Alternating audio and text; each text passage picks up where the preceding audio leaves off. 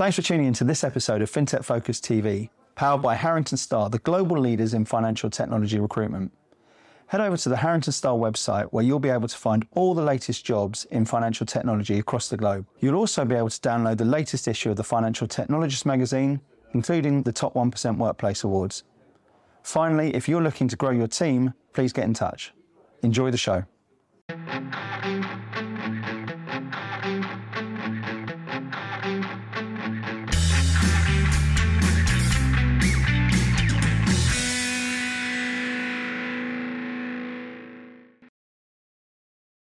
Hello and welcome to another episode of FinTech Focus TV with me, Toby Babb. I have been delighted and excited about this episode for some time. Um, ever since it sort of got put into my diary, it's something where I've been reading more and more about the business. Uh, it's with someone who I've known of for a long time. I've seen their story sort of check out. It's an exciting space to be in. Uh, and it's my absolute pleasure to introduce you all to uh, Phil Goffin from ZILO. Phil, how are you? Hi, Toby. Yeah, great. Thank you. Nice to nice to be here. Likewise, likewise. So, listen, it's uh, as, as, I said before, there's a lot to talk about today. Um, you're uh, at, a, at a time there we've just raised Series A, some good money from there from some great investors. Um, exciting time for you, exciting time for the business. I want to go into all of that. Um, we've been speaking beforehand, and it sounds like there's a bit of a story to tell about the whole whole journey for it as well, which I'm looking forward to getting into. Uh, but before we do all of that, Phil, tell us a little bit about yourself, your journey, and and most importantly, ZILO and what you what the business is doing. Yeah. Um, well, so I'm, I'm probably slightly older than the typical fintech startup entrepreneur. Um, but I came came up to the UK. I'm, a Kiwi by uh, by accent, as you can probably tell. But I came up to the UK in '98, so many many years ago. I was a banker, bank manager by trade um, in New Zealand, which didn't really count for anything when you arrived in the UK. Um, and I ended up working uh, for my sins in the asset management industry, um, dealing with uh, call center telephony and originally Threadneedle when they became Threadneedle, and and uh, they they had about half a million customers that had um, that migrated into this new wonderful brand called Threadneedle, and forgot to tell people uh, too much about it in their correspondence, so everyone tried to ring and um, melted the, the phone system down. So I was thrown in as a naive Kiwi, but um, with with problem solving skills, I think, to to to resolve all of that, and sort of work my way through the asset management industry over many years. Um, I was always entrepreneurial in nature, so I, I left. Um, uh, well, I helped helped actually start Cofunds when I was at Threadneedle. I wrote the original plan around that.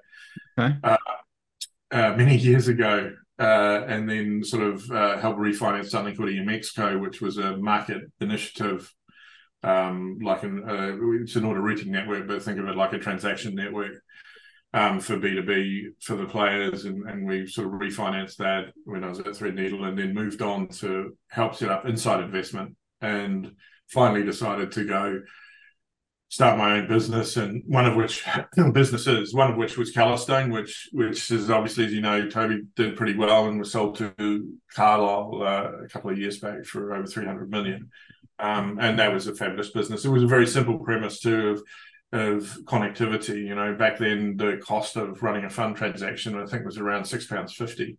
Yeah, uh, and a single order, and and so we put a proposition in the market which um, was half the price, and and you know we we slowly but surely um, gathered gathered the UK and, and global markets. So Calastone today um, is, I think, the largest order, order routing network for funds in the world. Outside, been a great story, hasn't it?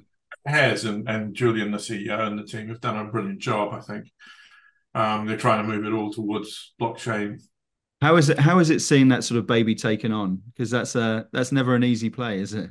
No, it's not. It's it's um. So so I was never. Uh, I, I, was the founder of it or co-founder, but but Kevin, two two gentlemen, Kevin Leone and Taylor, were the guys that you, you will also remember that that ran it originally and, and sort of took it on. And so I kind of was in and out of the business, and yeah, it's always good being the creative ideas, but but there are great people that actually built that business and and and executed on that, and I think that's always probably for me been something that's really important is is not only to think of great ideas as an entrepreneur, but actually to have a brilliant team and great people around mm-hmm. you that can execute through. So it's it's lovely to see Calastone being successful. Um, I'm, I have no interest in it anymore. I'm fully exited, but um, you know, it's it's it's great. They're they're trying to evolve, trying to move through the marketplace. Lots of exciting things happening. Um, lots of challenges for them with the world of distributed ledgers and whether they can build a market infrastructure around that. But but again, I think they're in the right space. They've just got to mm. be good at execution, you know. And that leads you to uh, leads you to ZILO. Yeah, so I kind of I left Calastone and spent a bit of time at IFDS where um, they uh, they asked me to come in and, and and help them drive at innovation. And, and large corporates really struggle with innovation, as we know. So we sort of built a team. I called it an inside outside in approach. Just build a team outside and bring it in. Uh, and then moved off to FNZ for a while um, before realizing in 2020 that, or 2019 when I was at FNZ, that I really had one more thing, you know, one one level of purpose that I wanted to achieve in the industry, and, and that was really to kind of bring the culmination of my 20 something years of knowledge and uh, I guess entrepreneurial, slightly maverick approach to to seeing if we could actually really get radical change from the ground up in the industry. So we set out to do that with ZILO. And ZILO is really all about it's you know I won't kind of we talk about transfer agency, but but most people won't understand what that is. But, but the core of the industry, everyone's book of record and register, and the sum of all their transactions sits inherently on technology, legacy technology that's end of life, that's more than 20 years old, uh, that is really um, badly structured uh, in terms of the data and, and poorly supported by the large players in the industry who are software companies. But nobody was making that change to radical new technology. And the reason is because most of those incumbent software firms and providers are, uh, you know, deriving a significant amount of their revenues and profitability from from these legacies. So there's no mm. incentive to change. And actually, why would you? Because you're going to disrupt your existing business. It's just sort of straight out of the innovation rule book. You know, you don't disrupt mm-hmm. your existing market.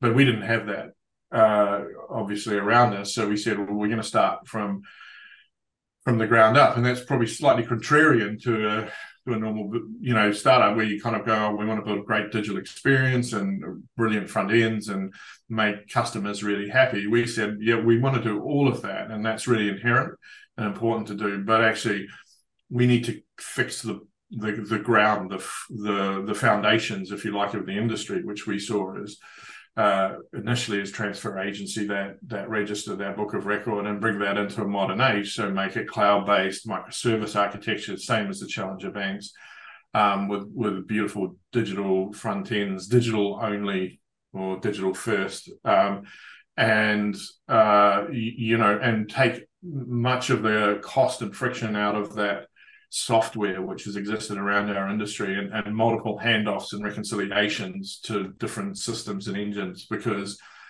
not because you have to, but actually because you know your system's not good enough to to to do it. Um, and so we we started ZILO, um, and we were very lucky. You know, we we spent a, a good year building what everyone calls a minimum viable product. Spent a bunch of my money and investors' money. Uh, and the investors at the start was is this is the seed round and friends and yeah, family. So the, you know the same thing. I mean, the UK is brilliant at one level of this. I think in the this the venture capital side is sort of handing off from seed to to venture capital is a bit of a challenge, but but at the seed level because of the tax structures with EIS. Um, incentives then you, you know if you tap into the um, a number of the high net worth individuals or, or um, you know, people that are on significantly good salaries that want to invest in startups but don't want risk and they want to minimize their downside. It's a fabulous mechanism. You know, obviously because I've been in the industry a long time, I was able to tap into a number of those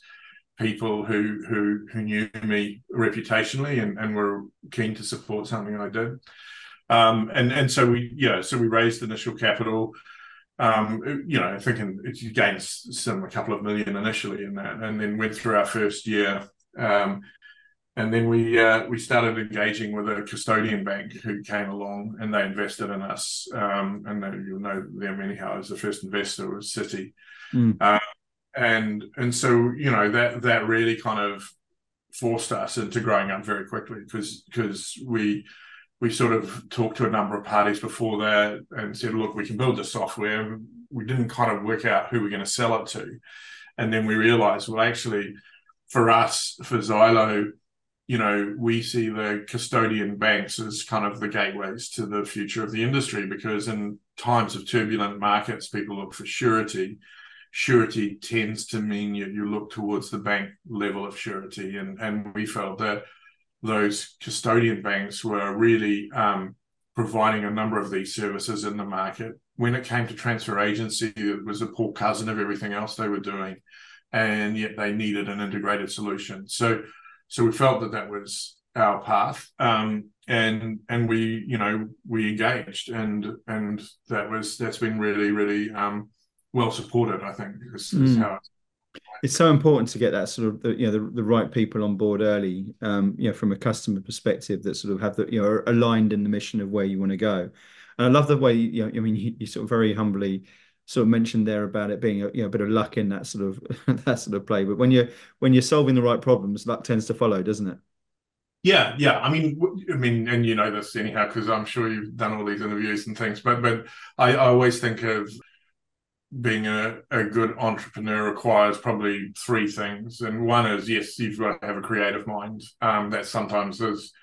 uh, is also a negative in, as well as a positive because your kind of mind can operate in slightly different ways to everyone else. Um, the creative mind is really important. The the the second thing really is um, problem solving, and you know you've just got to be a good problem solver and and even I mean Musk always talks about first principles in terms of breaking everything down to first principles, and I I think at a problem solving level, if you have an uh, inherent ability to to break issues down into complex issues into simple problems and then try and solve them through that, then that's kind of quite a gift. And sometimes it means, you know, maybe you're more stupid than other people because you're not thinking at that detailed level, but actually sometimes enables you to kind of cut through a lot of stuff. Mm-hmm. I think the third thing with an entrepreneur that you need, which again everyone knows, is resilience, and mm-hmm. you know, um, resilience is is critical. I mean, it's we were saying before this that you know there's it's quite a vibrant market. There's lots of venture capitalists wanting to engage and all of that, but kind of getting them to give you a term sheet is is about kind of I, I would characterize as about a third of the way through it and then you've got to go through all the due diligence process and you've got to negotiate through all the contracts and everything and that's extraordinarily complex if you've got more than one party involved and um, and and also different parties. For us, we had strategic different agendas at various stages well, as well, right? Yeah, and I mean, actually, the, you know, I was really naive about this, uh, uh, and I shouldn't be, but but I had it. I kind of came to me one night uh, when we're watching the negotiations kind of you know we we had the term sheet we're we're all in our kind of uh, period where we should be sort of closing out all the contracts and stuff and we're watching the literally the the deal fall apart and I'm going as I said to my then uh, my general counsel uh, in-house lawyer I said I, I don't know that there's anything more I can do here. And he said, well, we'll sleep on it and we'll start again tomorrow. So that's the resilience thing is we just mm carry on. But the second thing that I then realized is, oh, hold on a second. There are venture capital on one side that are really driving about a business and an exit, and I have a strategic investors, more than one, on the other side who are really more interested in um, this supporting their future, right? And and that sometimes that can work, that can align, but actually at the point we were negotiating right there, um, there wasn't an alignment. And so I had to go and find that alignment for the parties and say, look, I know you want this and we're driving towards this, but but I also know you as a strategic partner, you want that. And we're also, you know, so we we ended up bringing that together really well. I have to say it was it was painful, but you know, we we we did that and you know, lots of sleepless nights. I, I, I went away booked a holiday, as you were saying, uh, I was saying to you, I booked a holiday with my family. I'm in New Zealand, so we're, I was heading out towards New Zealand for for Christmas. We wanted to spend two or three days in Phuket. Um, I thought the deal would be done and signed. We knew it, you know, we'd been working on it for months. And um, I got on the plane, you know, by the time I reached Phuket, the deal was going sideways. So so I ended up while my family was out doing all the nice things, 24 hours a day on phone calls. I mean, I can even still feel that nauseous um, gripping. I don't get anxious. I'm not one of these people that has uh, suffered from that, probably because I'm a bit thick. And and but, but, even then, it was gripping me, and we kind of went through that. We then on our way out to my poor wife and kids, kind of having a holiday without me. Well, maybe that didn't make them poor. Probably happy. we got on. they loved it. They were they were the ones uh, scuppering the deal. yeah, yeah. Yeah, well, there was lots of why didn't you why didn't you retire? And I said, well, I did technically for about you know. yeah, good time. Um, but the you know we, we got I got on a plane to um, New Zealand, which was via Singapore. Stopped over in Singapore for an hour and a half. Uh, phone turns on, lights up like a Christmas tree. Um, more deal problems going sideways. All parties phoning me, kind of literally screaming at me. Mm. Uh, tried to kind of put a band aid over it um, as I got back onto the plane to go out to New Zealand on a 12 hour flight. Um, spoke to my chairman, who was exceptional, an exceptional individual, Gordon Neilly, um, man, massively experienced and really calm. Oh my God, you know, that was probably one of the best things I've ever done is find him in my career and ask him, convince him to come and do the startup world, you, you know, from a massive kind of uh, you know corporate background, but but he's just he's just a rock. Um, and he said, "Look, don't worry, we've got this. We'll we'll speak in New Zealand." So then a twelve-hour flight, obviously no speaking, nothing on that. Get to New Zealand, the phone lights up again, and and we're we're back on it again for another twenty-four hours, I think. So we actually got the deal agreed literally the night before Christmas, and that was so. so that there's, was, a, there's a present for you. So but then you've got the entrepreneur's curse right? So everyone goes hey you must be so excited. And you kind of go through this funk afterwards. yeah yeah. Yeah where i said i should have been. But you know what i was thinking about is all of 24 coming yeah, up yeah. what we've got to do. And I'm, I am excited. I'm energized. But but my mind just suddenly moves on to the next thing. The next I think that's I think that's a good thing though, right? Especially in, in the position you're in. And we'll come on to 24 in a minute, but I'm really interested in this because I speak to so many people who've gone through this journey. And I think you know this the sort of mecca for people is to have the, the you know it's, it's, the glamour of a of a Series A, a Series B, a Series C, all of this sort of stuff. But I speak to so many people, founders who've gone through this sort of journey, and that people I think diminish the sort of you know the complexity of it. There's taking your eyes away from the business that you've been building and making sure you've got the infrastructure behind that for that business to run itself when it is so invested in that Series A and Series B. It's as you say that the, the sort of stress it takes on on you from you know from a pretty chilled out guy from from what I'm I'm taking so far. It's an incredible. You know, everyone I've spoken to has gone through those sleepless nights and and the sort of last minute to and fro's and had holidays and families interrupted you know uh, from it there's a human cost around that that sort of stuff to get it into that that sort of phase and quite often it's people who are going through it where where the cash is essential to the survival of the business at the same sort of stage as well so i think that's that sort of process of people understanding that journey and thinking about where it goes. Because you know, I, I, mentioned to you beforehand a, a, fantastic conversation with three VCs at the start of this year, talking about their optimism for the marketplace.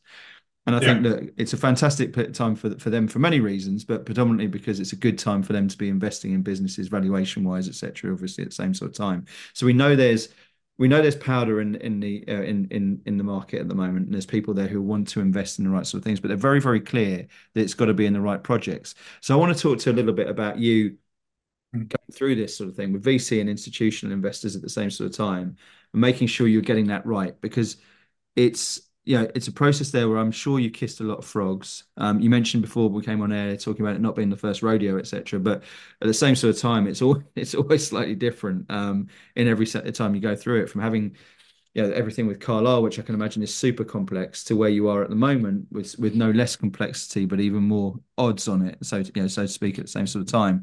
Tell me a little bit. For you know, they were they were talking about what they look for in a company they're going to invest in, and and generally it's about the people and the found you know, the founder and the products and the market size and the area that they're in, etc., etc. I think that to, to get it right from a founder perspective, to say, right, who am I looking for, as opposed to just the money, but who am I looking for? How did you go through that sort of process, and and what was important to you in that in that part of the decision making? So so we we um we hired a um, venture capital uh, a corporate finance firm, and that was uh, Perella Weinberg Partners, and so I was sort of um, not favouring that idea initially, but my chairman Gordon again said, "Look, we need support." Now, now ZILO's a business. Just, just, just quickly, what, why didn't you? Why did you not favour it? Because I thought, like, it's not my first rodeo, right? Like, yeah. of you know, I know all the VCs want to, at some level, talk to me. You know, not not because I'm anything great, but but just I've been around, so yeah. You know, at least it's a good it's a good CV, right?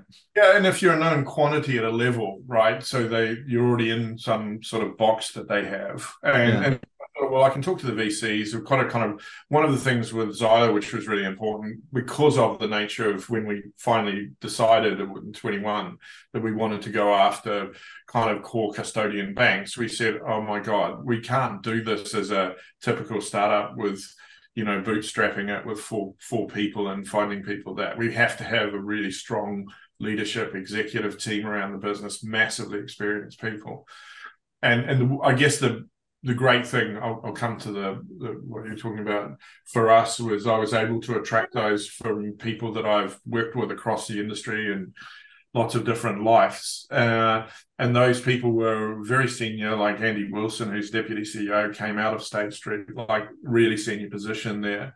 Not a typical entrepreneur, but but massively experienced in dealing with corporate uh, you know organizations really structured really and and just brilliant and the sales and revenue and all of that. So so you know chris northwood who's worked with me for the last 15 20 years you know so so we've had great great people. Brian smith who i brought out of um, well, originally I brought from from America uh, when he was at DST, and and I was at IFDS and managed to reconnect with him um, when he was at SS&C and, and get him across. So we, we built a really. You got the dream. You got the dream team.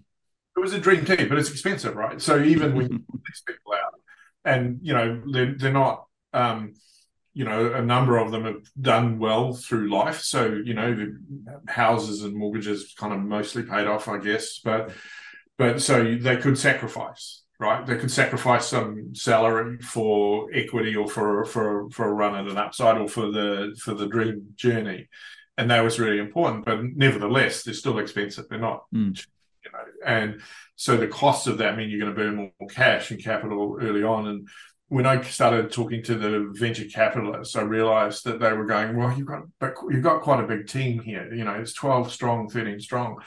As an executive, you know, it's quite a big leadership team. It's really expensive and and I said, yeah, but in order to get past the the the bank in terms of being approved on their list, you've got to have resilience. You've got to have all of the the risk assessments. You've got to have everything buttoned up, and we need great people. Why do you need a general counsel? Well, actually, that's really important because one of our biggest peers then tried to to to do some pretty silly stuff against us. So so we we you know we we did. Um, all of these were great things. But when you then sit down with the venture capitalists, you kind of then start to go, well, they run through almost a checklist, I think. Mm-hmm. And you know, well, do we fit in this quadrant? Oh, we like the entrepreneur, the founder. He's got a big background. He's got a great team. And what about the proposition? For us, because we said banks, then you know I think the venture capitalists tend to look at okay, so what are the revenues? And that's fine. What are the clients you've got? And like how many in a volume? And we said, well, we've got one client.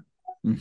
They said, one client. well, it's a global bank, yeah, but but so what? Well, they've got 50, 40 or 50 asset managers underneath, which is who we're indirectly servicing.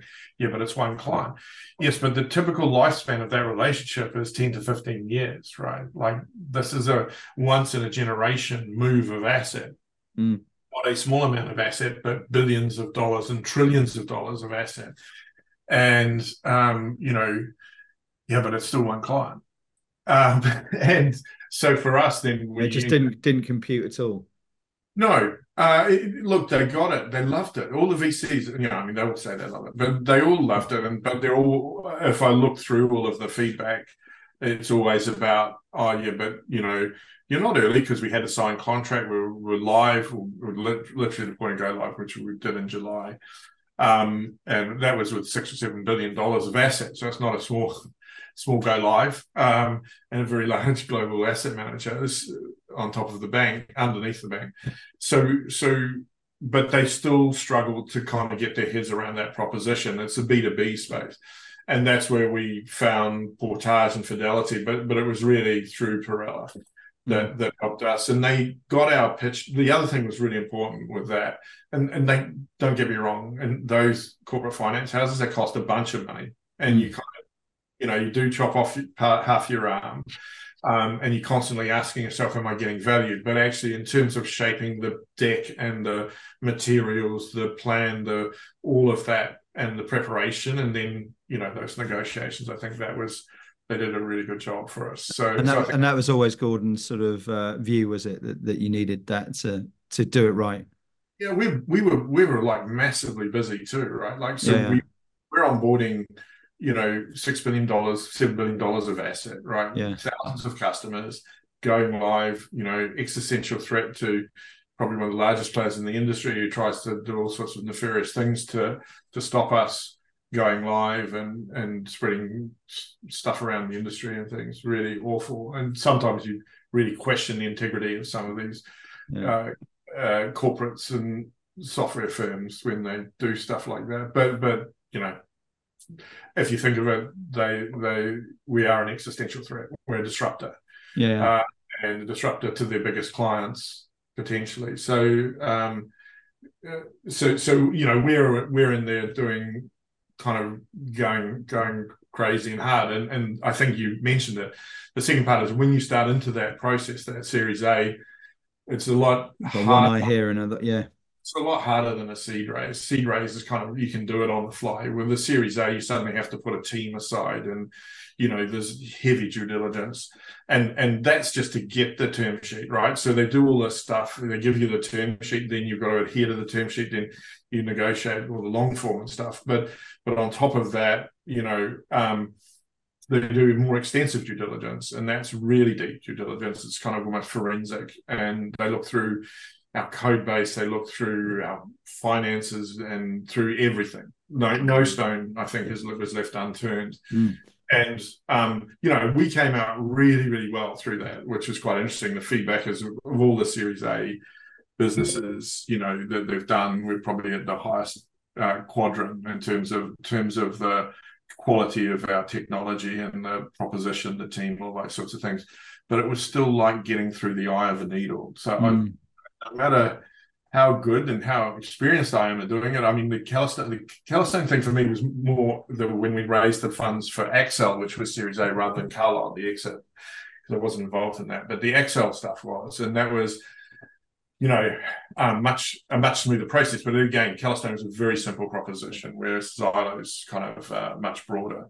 Mm. Uh, and, and you know, there is now, you know, in Calastone really wasn't that much com- competition innovation. It was just existing providers. Now everyone's trying to talk about DeFi, you know, blockchain market infrastructures, or or this. We're trying to build a transfer agency system that has fund accounting that's all part of a market infrastructure and things. Mm. And we were very clear initially. We were going to build in the MVP ZILO as a blockchain uh, solution or a hybrid solution.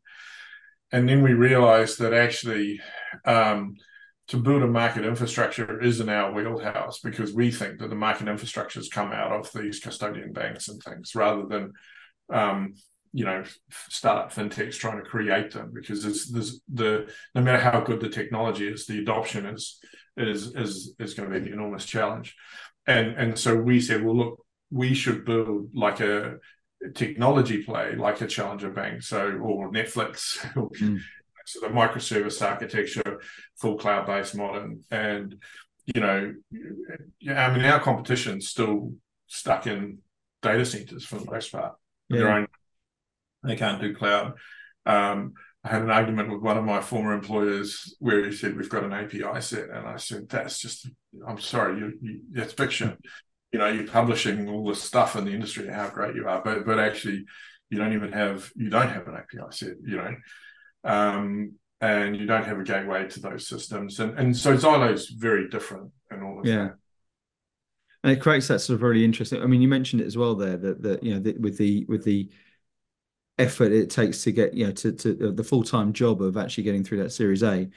And whilst you said, look, it's a, you know it's a it's an experienced team, you're still talk, not talking about a massive team to be running everything that you're talking about there in the business at the same sort of stage. That is a lot of pressure on uh, across the entire business, right?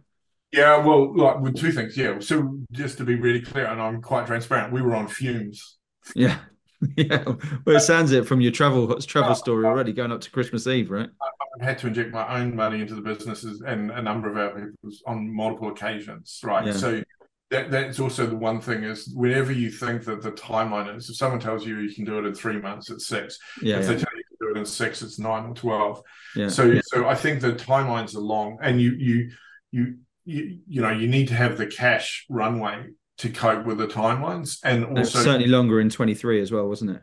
Yeah, and also the massively and the runway to cope with the black swans that that come up in the market. I always um, you, you know, um, Ziglu is a classic business, which was before ZILO was a cryptocurrency business that we started, and, and we had Robinhood, which which is in the market, came out and wanted to buy that, and and uh, I think it was around 21 or something, or 22, and um, for 180 million dollars, I think it was. If, uh, you know, it was a great kind of exit play, uh, though that wasn't the, the purpose. And and in that, then the crypto market crashed and, and that, and the Robinhood stepped away from the deal, and suddenly the business, which before that was well funded, now was in a sort of existential crisis because yeah. they're, you know, the the exit route had sort of vaporized, and we had to then try and figure out what to do next, and that was real really problematic. So for ZILO, one of the things we did a lot of was a lot of thinking, a lot of strategic thinking of okay, so this is great. You know, we're going to have, we've got these two great venture capitalists. I mean, Fidelity, amazing. What a brilliant name. And Absolutely. it's right. And, every, and, and everyone who I speak to have gone through that as well has has brilliant things to say as well. Uh, well, look, I mean, they were hard, right? So just to be really, really clear, they're, they're hard negotiators. They but that, but James Devlin and Alok, that they know their stuff. They know the industry. So you can't kind of wing it or bullshit to them because they actually know and they go and look it up. And and so they were really good right? Um, because they drove drove us at a, at a solid state. Portage really good. Juliet um, who who's in there was was doing it with Adam Felesky, Adam's the CEO. I mean, you know, he understands transfer agency, understands the financial services industry, being involved in the UK. So again, really point. And then we had these strategic guys, the strategic players with uh, Citi and and State Street, and that you know they were. Um, you know they're driving a, a, a different like i said it's a different purpose but still aligned with our business and our our we were a bit different, right? So the the difference was I said to everyone is that, and, and not just as an aspiration, because everyone says, "Oh, hey, we want to kind of go and list this," and and I said, "Look, I've I've bought and sold, bought and sold. I've created and sold a number of businesses along the way. Most exits from venture uh, partners or exits from from startups are, are typically if, if the business doesn't run out of money." Um, tend to be trade sales. Now I can't yeah. remember what it's, a huge amount. But I said, I don't want to do that. I don't need to do that. I, I, if I, what I want to do is create a business that's going to last and not become part of something else and just get sucked up, and and then you know people will go, well, what was? I'll remember that ten years ago. So to mm-hmm. create mm-hmm. something of longer value that I can step away from, and other great people, not, not great, uh, greater people can can take forward. So we want to list this business. We want to and, and provide a return to investors through a market listing, preferably, you know, I guess in the US rather than the UK for all sorts of reasons. Mm. Um, but but we set our stall out of that. And when we sat down with the VCs, we said, look, this is the first principle for us is there are we will get lots of offers. You will get that, but we're probably going to tell you no on a constant basis because this is our vision. We want to do this by, you know, 28, 29. And and so we have a lot of things to do along the way, but we're going to set the business like that. So as we come into that, it's part of our our, our DNA. and that was a big. Um, now, getting the strategic investors to align with that was probably easier because they said, actually, that's great because we don't want you to be owned by someone else. That's mm. for us. The venture capitalists kind of want to get quick exit sometimes, but they all bought in and they all bought into that that vision. They may tell me differently in 12 months' time, but uh, but but you know that was that's a first principle. So we kind of laid that out, and I think that really helped then cement the way that we're we're operating. And who you get with it from there. So you mentioned 24 and and you know the immediate sort of uh yeah I, I think that's so fascinating. It's like the the uh, everyone talks about the gold medal slump afterwards, isn't it? When you uh, you have the Olympic cycles for four years and then you uh, you win your gold medal and you're not fulfilled afterwards, and you have that sort of weird depression that, that comes after it. So I think yeah, when you when you've raised 25 million pounds and everyone's thinking of this euphoric party popping moment and uh, the champagne corks going, there's actually a very different sort of thing where it's now, and this is the entrepreneur's mindset all over, isn't it? Now looking forward and saying right what's next and where are the problems and where, rather than enjoying the moment. So talk to me a little bit about. I, I know it's exciting. I know there's a lot that's that's uh, that's coming up. Tell me a little bit about what 2024 looks for you. And uh, and you mentioned there, I love the whole thought, thought of legacy and building something that isn't just uh, this sort of transient thing that gets flipped flipped over. Tell me what what the vision is for you. Yeah, so well, there's there's a number of kind of if I unpick that, probably a number of different different things, but 2023 for us was going live with the first major client, proving the solidity of the platform, the capability. So we're live in the UK with um, the, the, all of this this client, and that's been in stable production. It's going really well. We're really happy with that. Um, still doing lots of development releases on, on that. 24 for us is as we extend now across global markets. So it's, a, it's core thing that differentiates us apart from cloud and microservices is that it is a truly single code base. So we're not having a separate version for 20 was one client uh, one client one business that i worked for had said they had a single code base and they had 22 versions um, is is uh, we we are developing from a single core application and that presents enormous complex problems in, in engineering, right? Because you've got clients that want different things. But but if you manage your way through that, then what I always think is as you get to a point of scale in a business, which is beyond 24, is the business can grow and gather asset and and and get more profitable over time. A lot of these corporates become less profitable over time. I, think I, I, always call it diseconomies of scale, and and where these multiple code bases and now then become technology debt and legacy. So so they don't reduce their costs; they actually increase their costs, and but they hide that through through buying other businesses and all sorts of things. But for us, we said we want to be pure. We are a software firm. We don't want to run the software ourselves. We'll run the infrastructure, but we we don't do ops. That's not our our kit bag. We're, we're great engineers. Sixty something percent of our team, which is hundred strong, is is is our engineers mm. technologists, actually co-writers. And so for 24 for us is is uh, we're expanding into Ireland and Luxembourg markets, so that gives us a global footprint, and then we'll move towards the US. The south, the south or the north of Ireland. Uh, so Dublin, yeah. Dublin, okay, yeah, yeah. So, so it's not the not people there, more as we build. Oh, client bus, okay, yeah. All the fund structures for those markets, which gives you all the offshore ranges. Got you. Yeah, yeah it opens uh, accessibility to beyond the UK market to trillions of asset. And yeah. for us, it's then about moving assets. So we're we're I think we're very good at winning customers. I think people see us as authentic. They see us as honest, which is really important. We're very transparent. We tell you where we are. We tell you where we have capability in the product and where we don't. But we tell you when we're going to get it. And um, sometimes that's that's that's rare in financial services. Um, and so I think there's a degree. It's one of the things I probably have hung my career on. Um, it's not a career. My, my, thing is that level of um, integrity. I think for me, if I agree something with you, I'll I'll do everything I can to to keep to that, even if it means that I personally suffer. Mm. And I've always done that. I think it's a just as part of um, and sometimes that's a stupid thing because you end up losing a lot more than what you you you, you know you, you could have had, but but at least you sleep well, right? So um, and I've always been like that. So so I think that for turned me, out turned out all right in the end.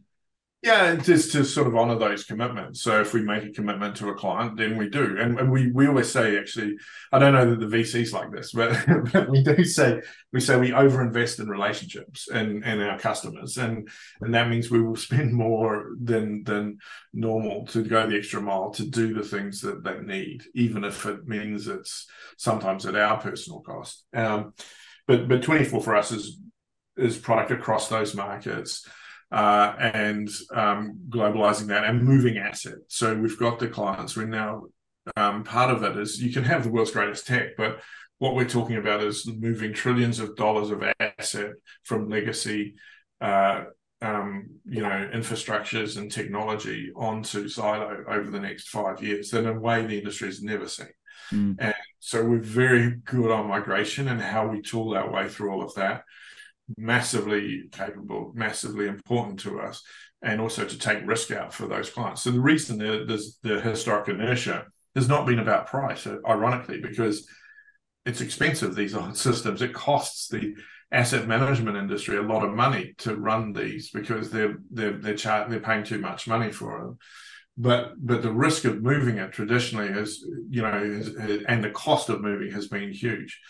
But now we're able to do that in a different scale because of artificial intelligence, because of all of that. I mean, we're you know we're really strong on those that capability migration. We're also strong on uh, blockchain and artificial intelligence capability within the mm. engineering practice. So it's one of the things we've invested in really early on. Um, and that's not just about changing operational processes with a bit of AI. It's it's actually how we engineer, how we do everything, how we transform our organization internally to using AI for, for our business. That that so the entire organization is using AI with its versions of uh, um, it's actually our own version um, built on top of ChatGPT four or exciting, uh, isn't it?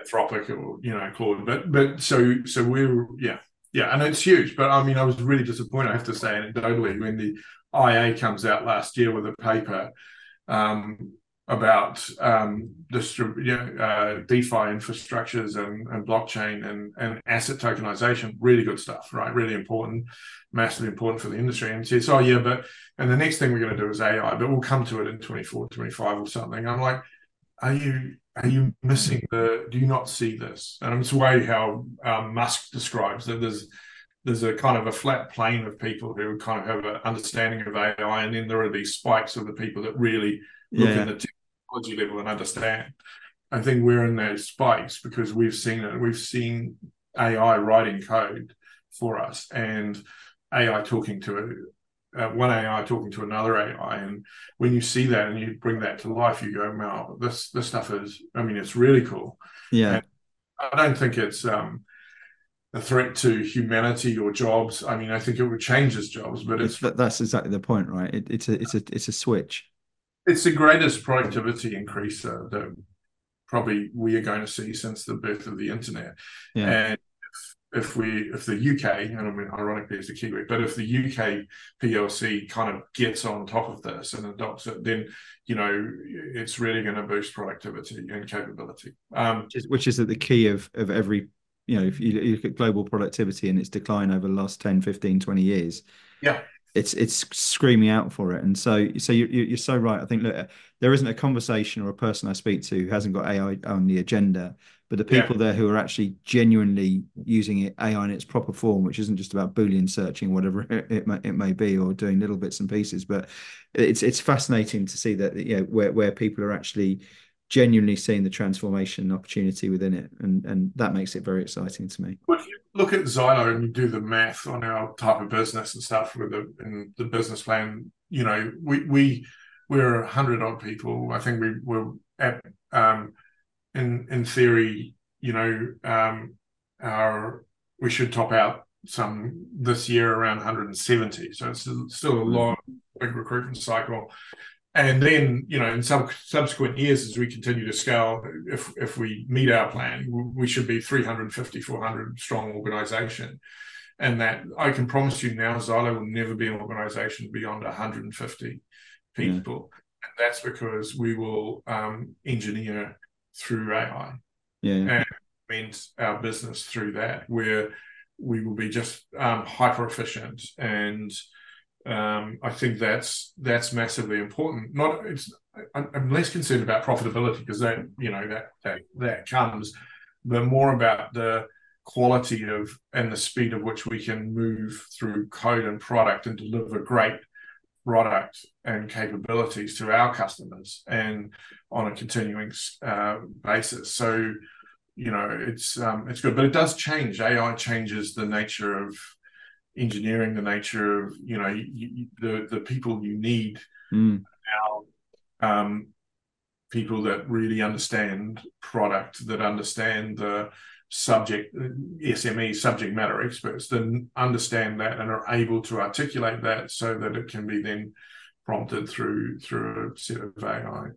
I think um, I think the uh, the role of the the the you know sort of product specialist, the product manager, and and um, CPO is is without question being one of the fastest growing sort of areas that we've seen in in the last you know, five years or so, and I think it's going to continue to be of, of more and more importance. And I was having I was speaking to a partner at EY yesterday, financial services partner, banking partner, who was who was um, mentioning to me, you know, we, we sort of discussed the whole uh, Netflix uh, uh, concept of talent density and making sure that you've got lean teams who are overperforming where they went, and and I think they learned that uh, Netflix during the dot com bubble uh, at the very sort of start of their their journey and actually sort of have made themselves yeah productive and efficient because of that sort of mentality. So yeah, I absolutely agree. Look, it's amazing what you can get, and productivity is has got to be at the center of where people are thinking their businesses can go further forward, right?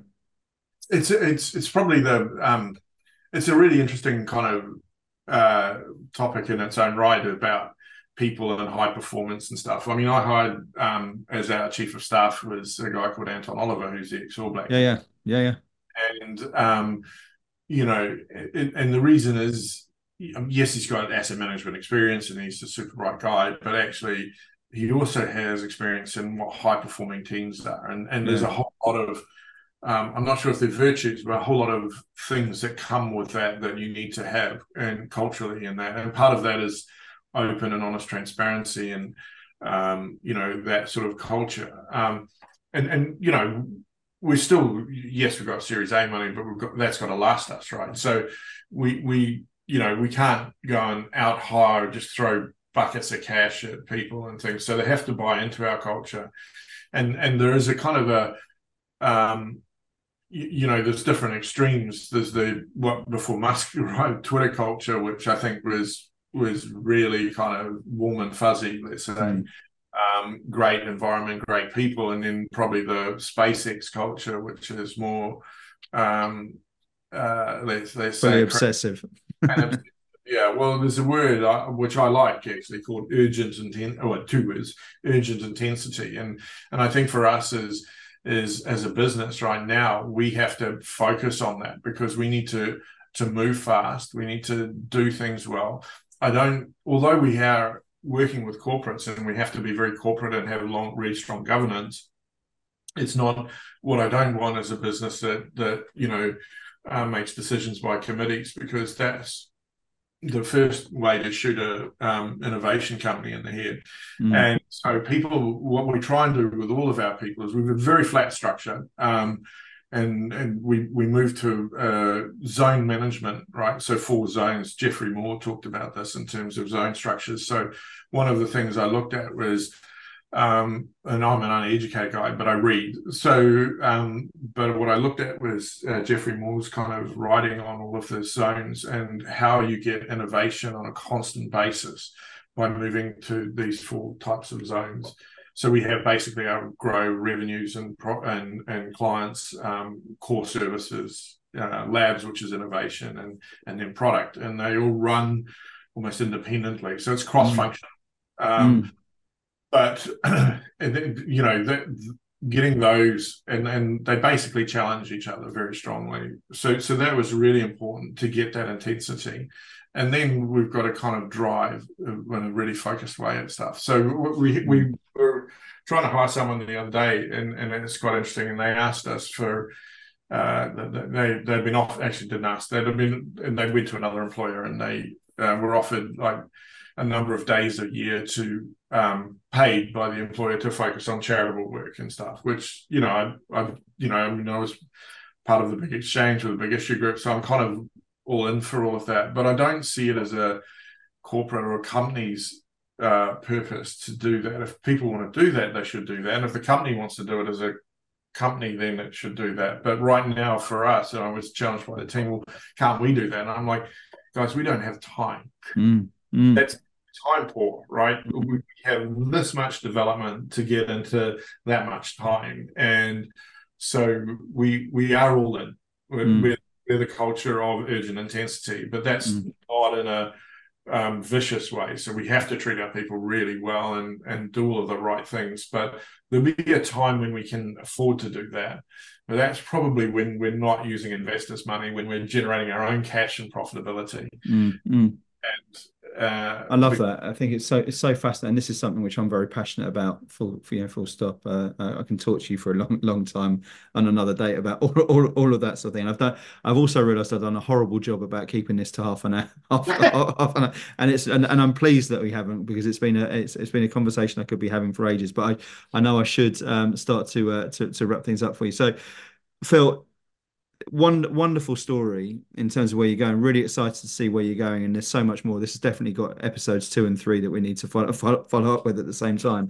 But tell tell me, look, people have been listening to this, and people are going to be fascinated. I know. Um, I know who listens to this. I know people who, who, who I'm speaking to. There's going to be loads of people who, who are really keen to find out more about what you're doing from a professional point with ZILO itself, but also from your journey and such. Like, what's the best way for them to get in touch with you and, and hear more about the business? Um, so look, the best way is to contact us. I mean, I'm on LinkedIn. Um, and people do that pretty often. It's sometimes pretty hard to respond. Um, if people want to contact, you know, just go off the website to ZILO. Um, there's all our contact details there, so they can they can you can get to me. they'll, find, they'll find you. They'll find you somehow. Yeah, yeah, I'm not, I'm not far, not never far from the website or anywhere. So yeah, like it's we're we're very accessible. So if people want to talk and stuff, we're I always believe, um, rightly or wrongly, you know, what experience we've had. I'm happy to share. I'm happy to give back if people need help. Uh, you know, that's that's that's paying it forward. Um, when you got time, when you got time. Well, that's always that's the that's the rub, right? But but look, yeah, we're we're very accessible. And it's very exciting as well. Listen, I wish you the very best of luck. Congratulations! I do hope you managed to enjoy it a little bit over in New Zealand when you're uh, there, there, for yeah, Christmas. No, and the weather was great. Then you kind of the the brutality of the being in New Zealand is not when you're there because it's slow and it's quiet and it's wonderful. And you know, even when they say the beaches are full, it's like you're going, "Where's everyone?" But then we 17 hours back to Dubai, two hour layover in Dubai, and seven hours to London, sort of straight or six, seven hours straight flight. So you end up in London and the time. And yeah, so it's a week of. Um, well, actually, the great thing was I was in the gym at 4 a.m. every morning. Well, look, I'm glad. I'm so pleased to hear it all going so well, and I loved hearing the story. Love. I've, I've, been scribbling notes here as you've been talking, which I'm going to be uh, stealing as my own. Urgent intensity is definitely something there, which you, which my team are going to be hearing a lot more about as well. But uh, Phil, it's been an absolute pleasure having you on the show. Thanks for joining us today, and I wish you the very best of luck. You're welcome, and thanks. Thanks for having absolute, me. Absolute pleasure, and thank you all for watching. We will see you soon on another episode of FinTech Focus TV. Thanks a lot.